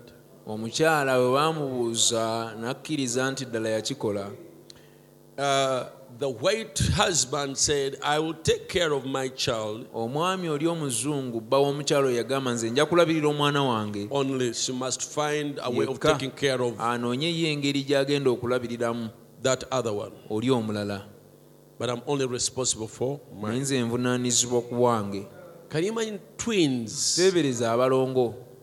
And the father has only one, the husband has only one that is going to take care of, and the other one is not his.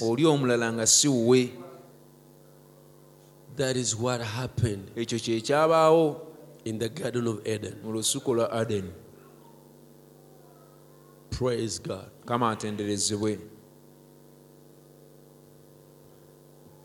Are we together? Because every seed must bring forth after its kind. Where did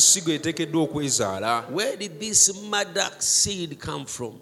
Praise God. Amen. Amen. If you take away that teaching about, you know, the original seed, the original sin, you disorganize the entire Bible. Praise God. Because every seed must produce forth after its kind. Amen. Amen. So I hope God has taught you something today. Hallelujah. Amen. In my teaching that time, I realized that there are those gaps that I needed to fill by the help of the Holy Spirit. In the book of Proverbs, it says, this is the way of an adulterous woman. She eateth, and after she has done so, she says, I've done nothing. And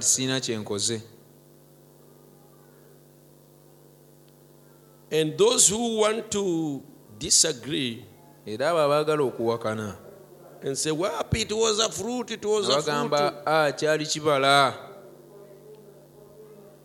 Let them tell us which fruit you eat, and you get shame for your nakedness. Because after they ate it, they felt ashamed and hid.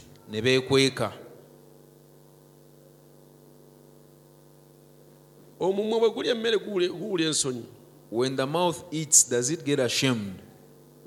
Huh? You seek to cover it because it has eaten food. Hear this scripture. Because the religious people fight this teaching so much, because they were trained from the blackboard. Don't blame them. They cannot have revelation. It needed a prophet to reveal it. Listen to this scripture. It's the one that I'm ending with. Proverbs chapter 30 verse 20. Such is the way of an adulterous woman. She eateth, and wipeth her mouth, and saith, I have done no wickedness. Do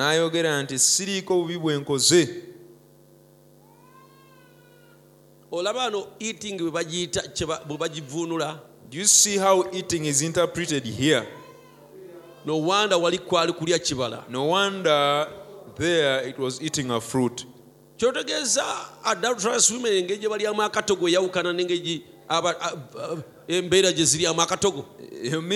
the way the adulterous women eat their katogo?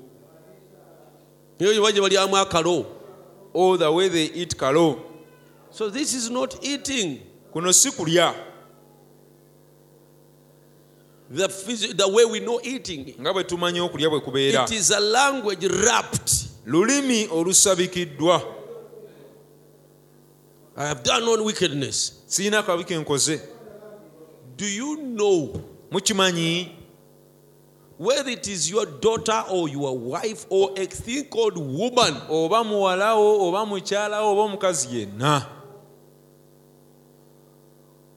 When they do wrong,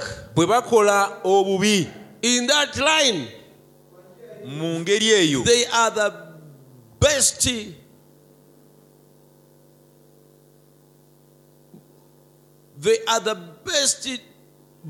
mukwegana. They are the best in denying it.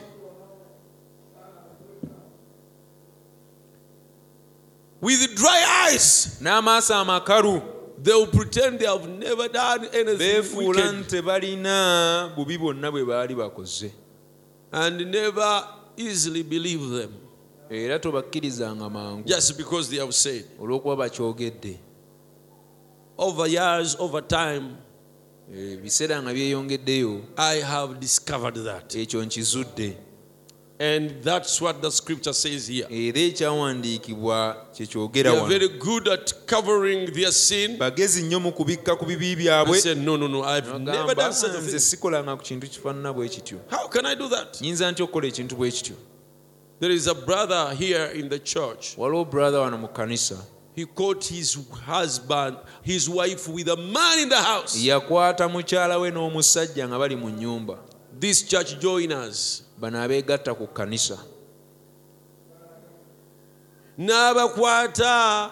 them ready-handed. They were inside. He had them.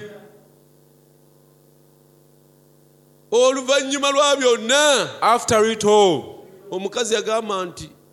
the woman said, "We've done nothing." Yet he went at the window of the room.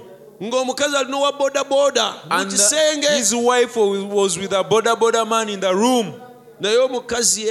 But the woman denied. She had done nothing. And then we excommunicated her.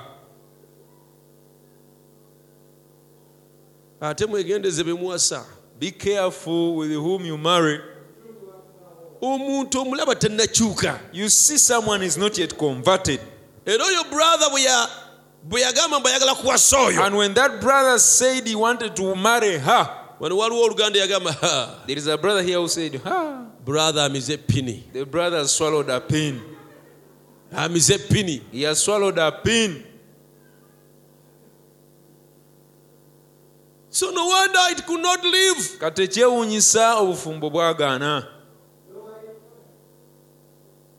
So whether in church, be careful what you're choosing to marry.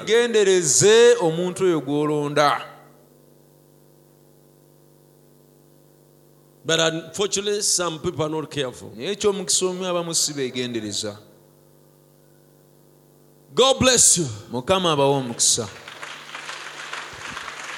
Let us stand on our feet. Wali womuga ogobo lamu gokulukuta ngaguva monse gogula wenziji ezeko mera wali womuga ogobo lamu. Hallelujah.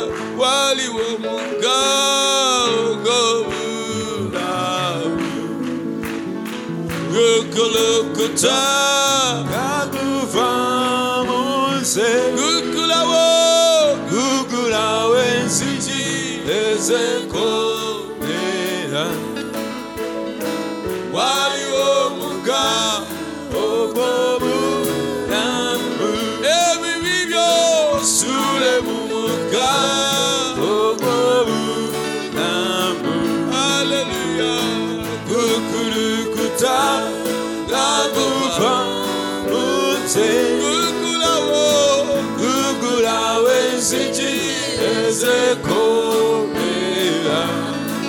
Oh,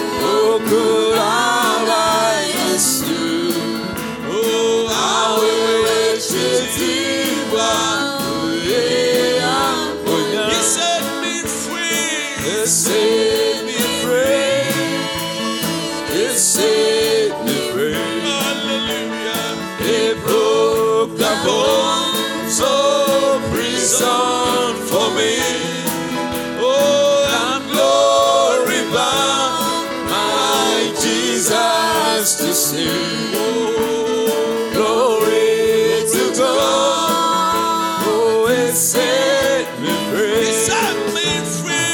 it set me free. Oh, it set me free. Hallelujah. It broke the bonds of prison for me. Oh, I'm glorified, my Jesus to save. Oh, glory to God. It set me free. Kama muengarezi mutendereza.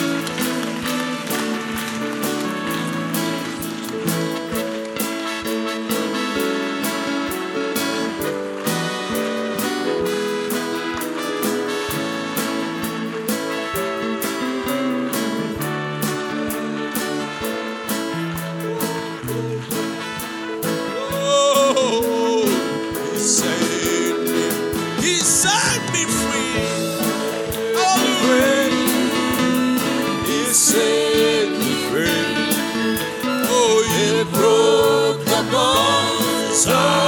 praise on for me. Oh, I'm glorified, my Jesus to sing. Oh, glory to God. They set me free. They set me free. They set me free. Hallelujah. Oh, it set me free. Oh, it broke the bond. So prison for me. Oh, I'm glorified, my Jesus to sing. Oh, glory to God. Oh, they set me free. He set me free. They set me free. They set me free. They broke the bond. So prison for me. Oh, I'm glorified, I Jesus to sing. Glory to God, you set me free. Oh, hallelujah. Amen. Heavenly Father, how we thank you. How we love you. We give you glory and honor. We bless and we praise your name. Lord, have your way with us, Lord. Thank you for saving us. Thank you for revealing the word of God to us. Thank you for sending us the word of God. All that has opened our eyes. Thank you for the fulfillment of Malachi 4:5. St. Luke 17:30. Revelation 10:7. Thank you, Lord. You are so good. We will forever be grateful for your kindness, Lord. And I pray for the grace of the Lord to rest upon your children. That they find favor before you in each and every aspect. Lord God, you are the potter, we are clay. Lord God, may you bless them, Father, physically. Give them physical bodies that are healthy. Healthy physical bodies, give them. Give them spiritual blessings. Give them, Lord God, financial breakthrough, financial blessings, Lord. For you told us, you know, that the things that the heathens die for, we also need them. We need good lands and houses and cars and good jobs and wealth. But you told us, seek ye first the kingdom of God and His righteousness, and those other things shall be added. Oh, may you grant it, Father. Let your word be established in our lives. And let those other blessings, Father, come. Oh, for we claim them, Lord God, to come and be real in our lives, that your children will serve you with joy that is full and with a complete, full peace. Grant it, our Father. Bless even the second service, Lord, by teaching us your way. Thank you, Lord. Heal those that are sick. Deliver those that are oppressed. Lord God, let the favor of the Lord be upon you. In the name of the Lord Jesus Christ, our Savior, we pray. Amen.